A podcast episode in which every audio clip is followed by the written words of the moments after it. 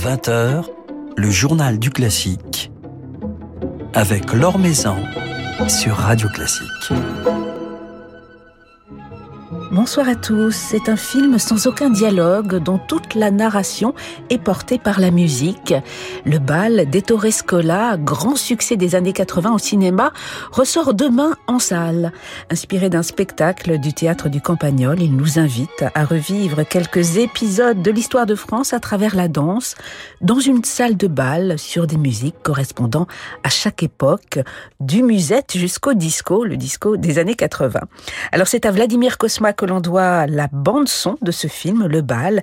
Vladimir Kosma qui nous racontera les péripéties de cette collaboration avec Ettore Scola, puisqu'il sera notre invité tout à l'heure. Et puis Thierry Hilerito du Figaro nous rejoindra pour nous dresser le portrait de la jeune chanteuse Camille Chopin. Avant cela, quelques nouvelles du monde musical. L'immense soulagement tout d'abord des archetiers français, alors que les autorités brésiliennes souhaitaient rendre impossible l'exploitation et la commercialisation du bois de Pernambouc, qui sert à la fabrication des archers depuis le XVIIIe siècle. La CITES, Convention sur le commerce international des espèces de faune et de flore sauvages menacées d'extinction, a finalement décidé de ne pas en relever le degré de classement, alerté par une pétition signée par quelques 200 personnalités du monde musical. Cette avancée obtenue doit nous amener plus que jamais à œuvrer pour trouver des solutions durables aux problématiques croissantes qui pèsent sur la ressource des bois de lutherie, a déclaré la Chambre syndicale de la facture instrumentale. Philippe Gau vous en dit plus dans son article publié sur le site de Radio Classique.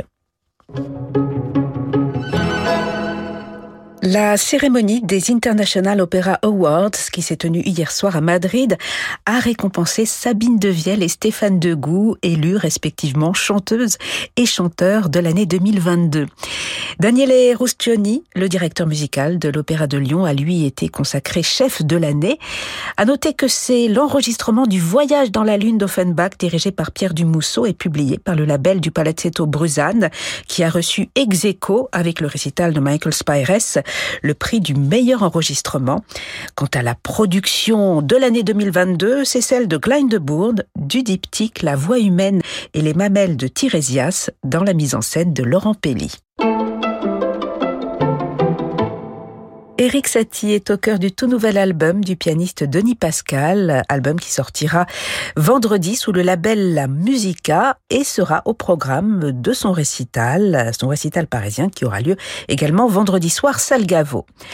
De ses célèbres gymnopédies gnosiennes jusqu'à la diva de l'Empire, en passant par sa sonatine bureaucratique, ses valses du précieux dégoûté, ses véritables préludes flasques ou encore ses embryons desséchés, Denis Pascal nous plonge dans le monde étrange et fascinant de celui qu'il appelle le dandy crépusculaire.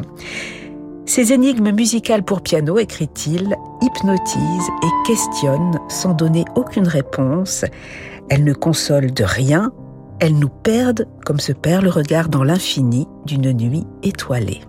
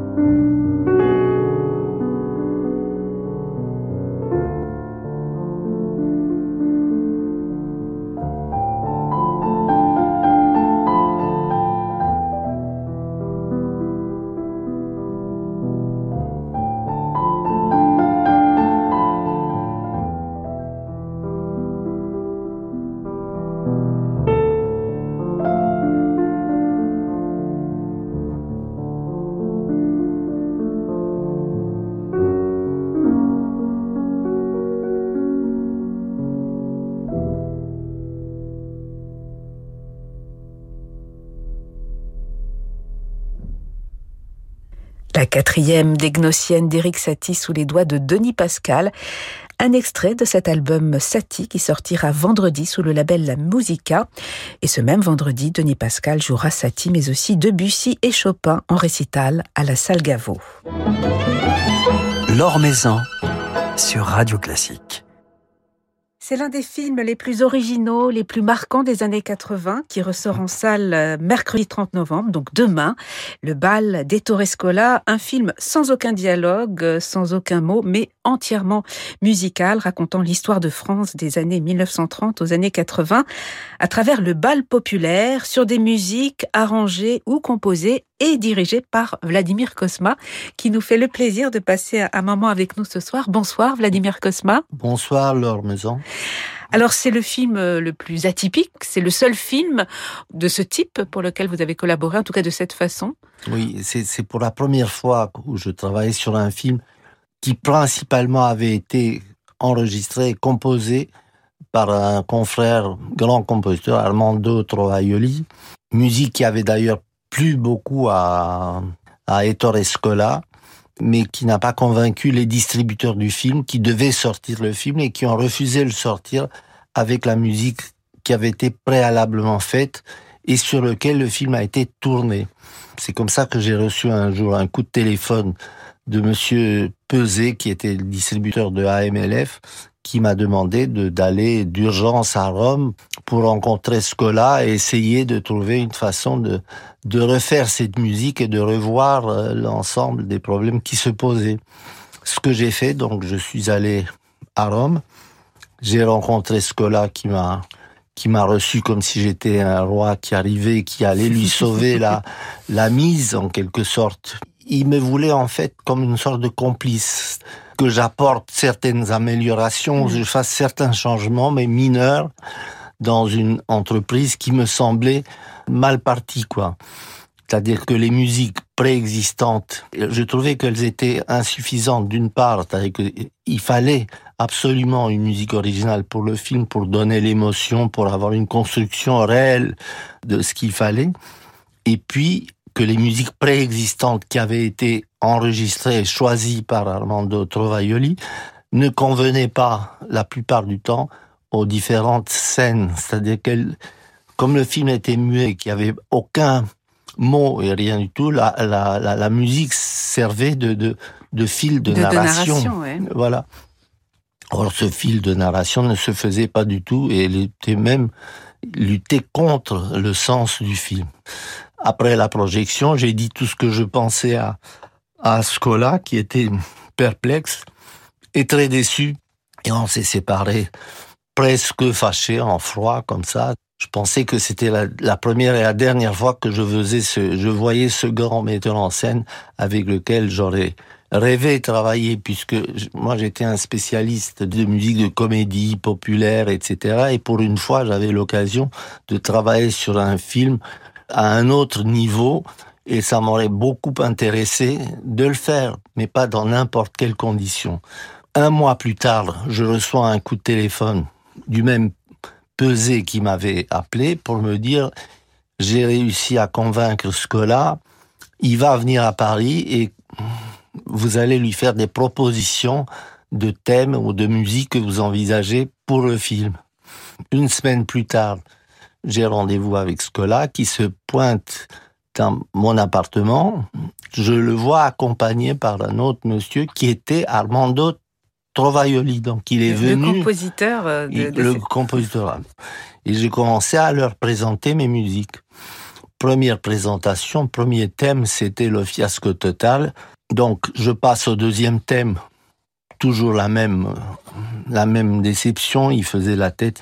Alors, on arrive au troisième thème, où j'avais eu l'idée, qui m'a sauvé d'ailleurs la, la chose, de faire un rapprochement de, de la symphonie des adieux de, de Haydn, ouais, où, où, les musiciens partent progressivement, progressivement de, de, de, la scène et de toute l'orchestre. À la fin, on se retrouve avec euh, un musicien ou deux musiciens qui quittent à la mm. fin. Et je pensais qu'on pouvait, ça serait très émouvant de finir le film qui était la fin du bal, où petit à petit, tous les participants au bal quitte la salle et on reste avec les serveurs, ceux qui nettoient la salle, etc., qui partent eux aussi petit à petit. Les musiciens qui jouaient dans l'orchestre du bal quittent le thème aussi, et on reste avec une trompette seule, avec le dernier serveur qui joue le thème euh, d'une manière très émouvante dans la nuit, et donc je lui raconte ça à là qui tout d'un coup devient enthousiaste et son, son attitude a complètement changé. Alors c'est donc à vous, Vladimir Kosma, qu'a été finalement confiée la bande originale de ce film Le Bal, avec euh, des musiques originales et des arrangements que vous avez réalisés et supervisés. Comment s'est passé justement ce travail d'enregistrement qui a donc été réalisé après le tournage du film d'Ettore Scola J'ai décidé d'enregistrer chaque période du film c'est-à-dire l'occupation, la libération de Paris, tout ça, avec des formations différentes et des séances d'enregistrement différentes, avec des musiciens que je connaissais bien et que j'admirais, comme euh, Roland Romanelli et Marcel Azola. Et j'ai fait cette première séance d'enregistrement qui a beaucoup plu à, à Scola, mais dans la salle d'enregistrement, dans le, la cabine du son, il y avait toute l'équipe italienne et il y a un drame total qui se jouait là-bas. Tout le monde criait entre eux. Ils étaient d'accord, ils aimaient, ils n'aimaient pas. Enfin, ouais, c'était la comédie dell'arte à son apogée. Donc tout ce film, l'enregistrement qui a duré pendant 3-4 mois, s'est passé dans cette, euh, dans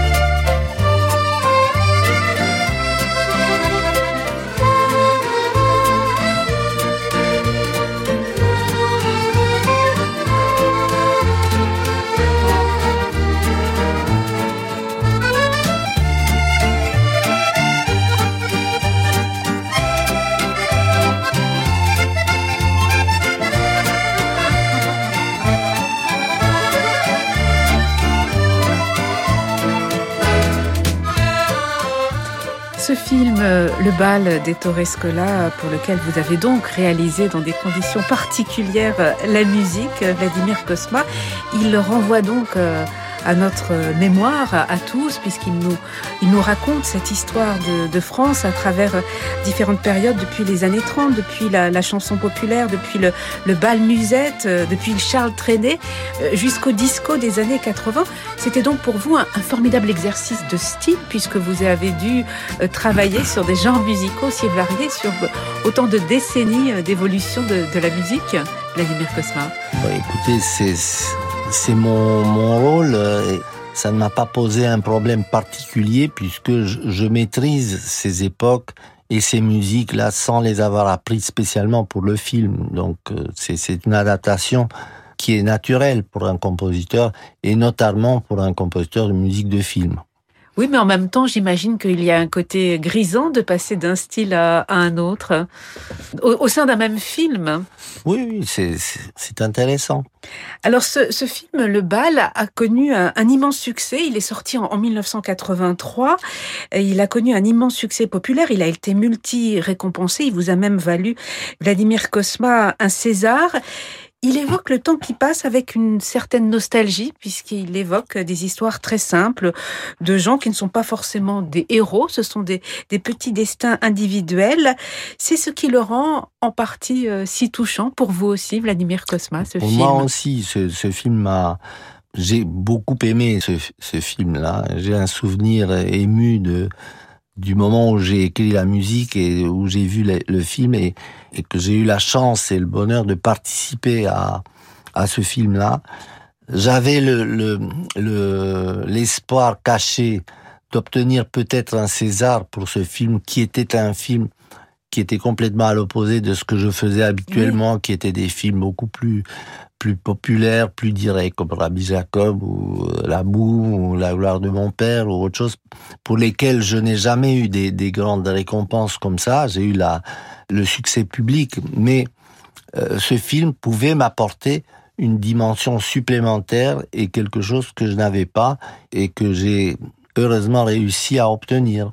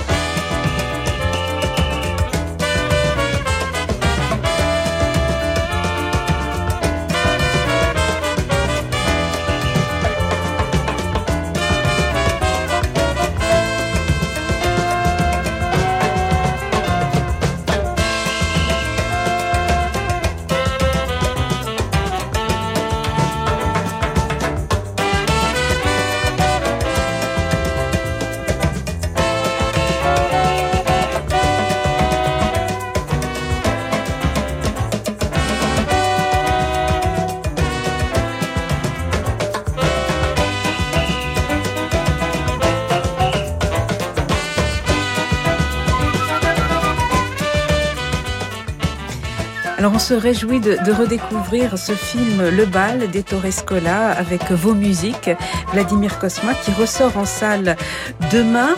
Vous continuez toujours à, composer euh, des musiques euh, Vous êtes toujours aussi actif euh, Écoutez, je suis toujours aussi actif, actif, plus difficilement parce que je suis plus plus vieux, quoi. Je n'ai pas le même la même force, etc. Mais les gens tirent de moi de tous les côtés ce qui m'oblige à, m'activer malgré la, difficulté que j'ai parfois. Mais enfin, je continue à avoir des concerts, à faire des musiques de films. Je viens de faire deux films maintenant. J'en ai un autre en préparation. J'ai une pièce pour un habitué de, de votre maison, pour Gauthier Capuçon, qui m'a demandé une pièce de violoncelle. Donc, je suis toujours très actif. Et puis Alexandre Tarot a enregistré votre musique, quelques-uns de vos thèmes récemment avec un formidable orchestre italien, l'orchestre de... Oui, euh, Alexandre Tarot, beaucoup, beaucoup de musiciens classiques maintenant se lancent à réenregistrer mes musiques et à, les, les jouer à leur manière, ce qui est intéressant parce que c'est une autre vision de, de, de mes musiques. Mais cela vous touche particulièrement, Vladimir Kosma, d'être joué par de grands musiciens classiques aussi, hein, qui adorent votre musique. Alexandre Tarot, qui était à votre micro il y a quelques semaines, nous racontait à quel point il était fasciné par votre musique, par euh, tous les souvenirs aussi qu'elle faisait ressurgir chez lui. Mais écoutez, bien sûr que je suis heureux, puisque un des, un des buts, ou sinon le but d'un compositeur, d'un créateur, c'est de transmettre la musique et de s'adresser à un public qui écoute. On ne fait pas la musique pour nous-mêmes, on, la fait pour les autres. Et le fait qu'en plus ces autres sont des grands musiciens et des grands interprètes d'aujourd'hui, pour des musiques que j'ai faites parfois il y a 50 ans, c'est quelque chose qui m'émeut particulièrement. Il faut voir dans 100 ans ce qui se passera, ce qui est moins sûr. Mais enfin, j'espère qu'elles dureront quand même encore un tout petit peu. Alors c'est vrai que Vladimir Kosma, vous faites partie de notre vie à tous, puisque votre musique euh, suscite en nous bien des souvenirs, tous ces films qui ont marqué des générations et des générations. Vous venez d'écrire euh, vos mémoires, on évoquait ce film Le Bal qui ressort demain, qui a un côté euh, assez nostalgique, puisqu'il nous renvoie en arrière. Quel regard portez-vous aujourd'hui sur ce jeune musicien venu de Roumanie il y a une cinquantaine d'années qui est arrivé en France? Je me regarde pas moi-même, je fais pas une analyse, je suis pas critique de ma, ma non, mais est-ce que vous musique. avez une, une, une tendresse vous, quand, quand vous repensez à ce jeune homme qui est arrivé et qui, 50 ans plus tard, est, est l'un des Bah, J'ai compositeurs l'impression les que c'est le même, quoi. Ouais. Je n'ai pas, je sens pas une tendresse vers moi-même, quoi. je suis pas à ce point-là. Non, vers Mais- ce que vous étiez il y a Oui, 50 ou ans. C'était pas une question d'ego, bien Oui, oui. entendu. Hein. J'ai pas l'impression d'avoir beaucoup changé. D'ailleurs, vous savez, j'ai eu euh, plusieurs fois, je suis revenu en Roumanie, comme je suis allé en Russie ou en, Tchécoslovaquie, mais particulièrement en Roumanie, je suis revenu sur les lieux de mon démarrage à la salle célèbre de l'Athénée roumain. Et je me trouvais comme si c'était hier, quoi. J'avais pas l'impression qu'une vie est passée entre temps. Merci infiniment, Vladimir Kosma, d'être passé nous voir. C'est demain que ressort en salle ce merveilleux film Le Bal d'Ettore Scola qui repose entièrement sur euh, J'ai la très envie musique. de le revoir parce que je l'ai pas vu depuis Ah oui, je sais pas combien d'années depuis qu'il est sorti. depuis 1983. Donc Voilà, cela fait plus ça de fait 40 30, ans. 40 ans, voilà. Ouais. Donc, je suis très curieux de le revoir, voir si je trouve le même émerveillement que j'ai trouvé à, à, à sa naissance. Ouais. Et en tout cas, c'est un film qui a marqué tous ceux qui ont pu le voir euh, à sa sortie Ah oui. et qui auront envie de, de, de le revoir. Merci beaucoup d'être passé nous voir. Merci, Laure, et à, à bientôt.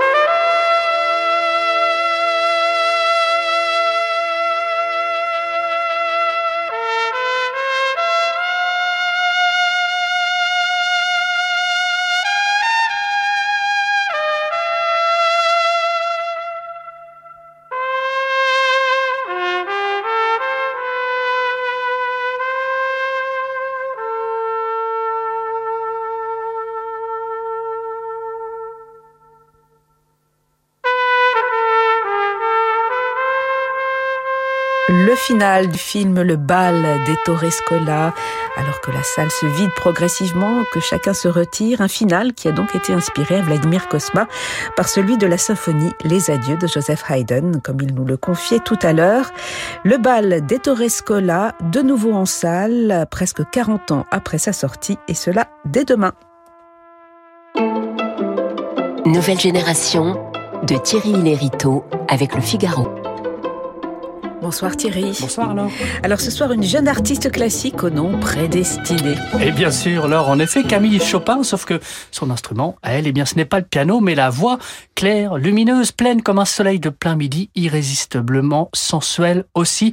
Une voix qu'elle exerce sur les scènes professionnelles depuis l'âge de 10 ans. Les fidèles du théâtre du Châtelet, R. Chopin, se souviendront peut-être l'avoir vue et entendue dans la Mélodie du Bonheur il y a de cela près d'une quinzaine d'années. Moi, il me semblait que c'était hier, mais je me rappelle fort bien sa Brigitta, cinquième des sept enfants du capitaine von Trapp, à la fois réservée et pétillante, une voix qu'elle a pris le temps et le soin de faire mûrir patiemment au sein d'ensembles tels que le chœur d'enfant Sotto Voce, Justiniana ou encore du collectif Cosa Sento, une merveilleuse aventure humaine née juste avant la crise du Covid, réunissant des jeunes artistes en voie de professionnalisation, musiciens, metteurs en scène, chanteurs, techniciens, artisans, régisseurs et autres chefs de chœur ou d'orchestre, désireux de rêver l'opéra à la manière d'une troupe, sans oublier le jeune quatuor vocal Aesthesis formé lui aussi juste avant la crise sanitaire et qui vient tout juste de sortir son premier album au Do Not Move sous le label indépendant Zamora.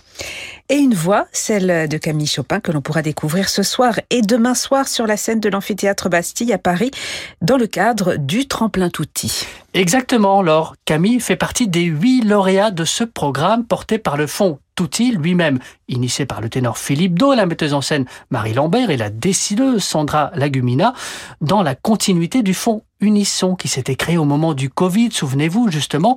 Eh bien là, le Fonds d'action Touti a désormais vocation pérenne et s'est fixé pour objectif d'accompagner de jeunes chanteurs lyriques dans le développement de leur carrière, notamment au travers d'un programme de mentorat, ce fameux tremplin outil. En clair, chacun des jeunes sélectionnés se voit confier à un par un un mentor. Dans le cas de Camille Chopin, il s'agit de la soprano australienne Nicole Carr, mentor qui va lui faire bénéficier de son expérience professionnelle au cours d'une série de masterclass étalée sur l'année et avec lequel il partagera la scène lors d'un grand concert de gala. Ce sera le cas pour cette première édition demain soir, donc à l'amphithéâtre Bastille, après un concert tremplin que les huit lauréats donnent ce soir même, cette fois seul en scène. Alors Thierry, comment les jeunes lauréats comme Camille sont-ils sélectionnés? Eh bien en fonction de leur voix, bien sûr, au moyen d'audition ou sur vidéo. Ils étaient ainsi cette année 96 à postuler, mais aussi et surtout en fonction de leur parcours. Ce que nous voulons, explique Philippe Do, c'est donner un coup de pouce à cette multitude de voix qui se retrouvent parfois hors système, soit parce que leur voix dramatique s'est développée sur le tard, soit parce qu'ils ne rentraient pas au bon moment, au bon endroit dans la grille des conservatoires, des agences ou des directeurs de casting. Pour ce faire, le curseur de l'âge limite pour candidater a été poussé jusqu'à 36 ans et les profils divers et parcours de vie aux nombreux chemins de traverse sont plus que bienvenus. C'est le cas de Camille qui a également fait des études littéraires. Parmi les huit lauréats de cette année figure d'ailleurs un ancien danseur, passé ingénieur avant de venir au chant, un exaltiste professionnel, une spécialiste de la dramaturgie shakespearienne et même, figurez-vous, une ex-championne du monde de patin à glace.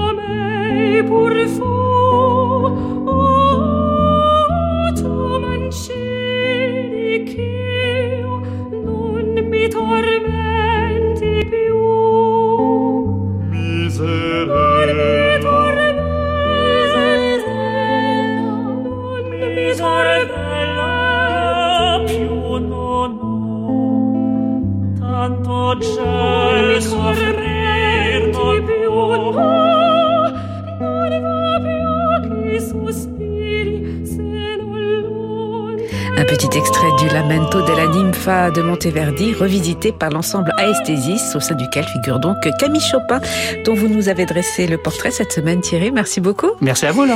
Et à la semaine prochaine. Merci à Bertrand Doreni pour la réalisation de ce journal du classique.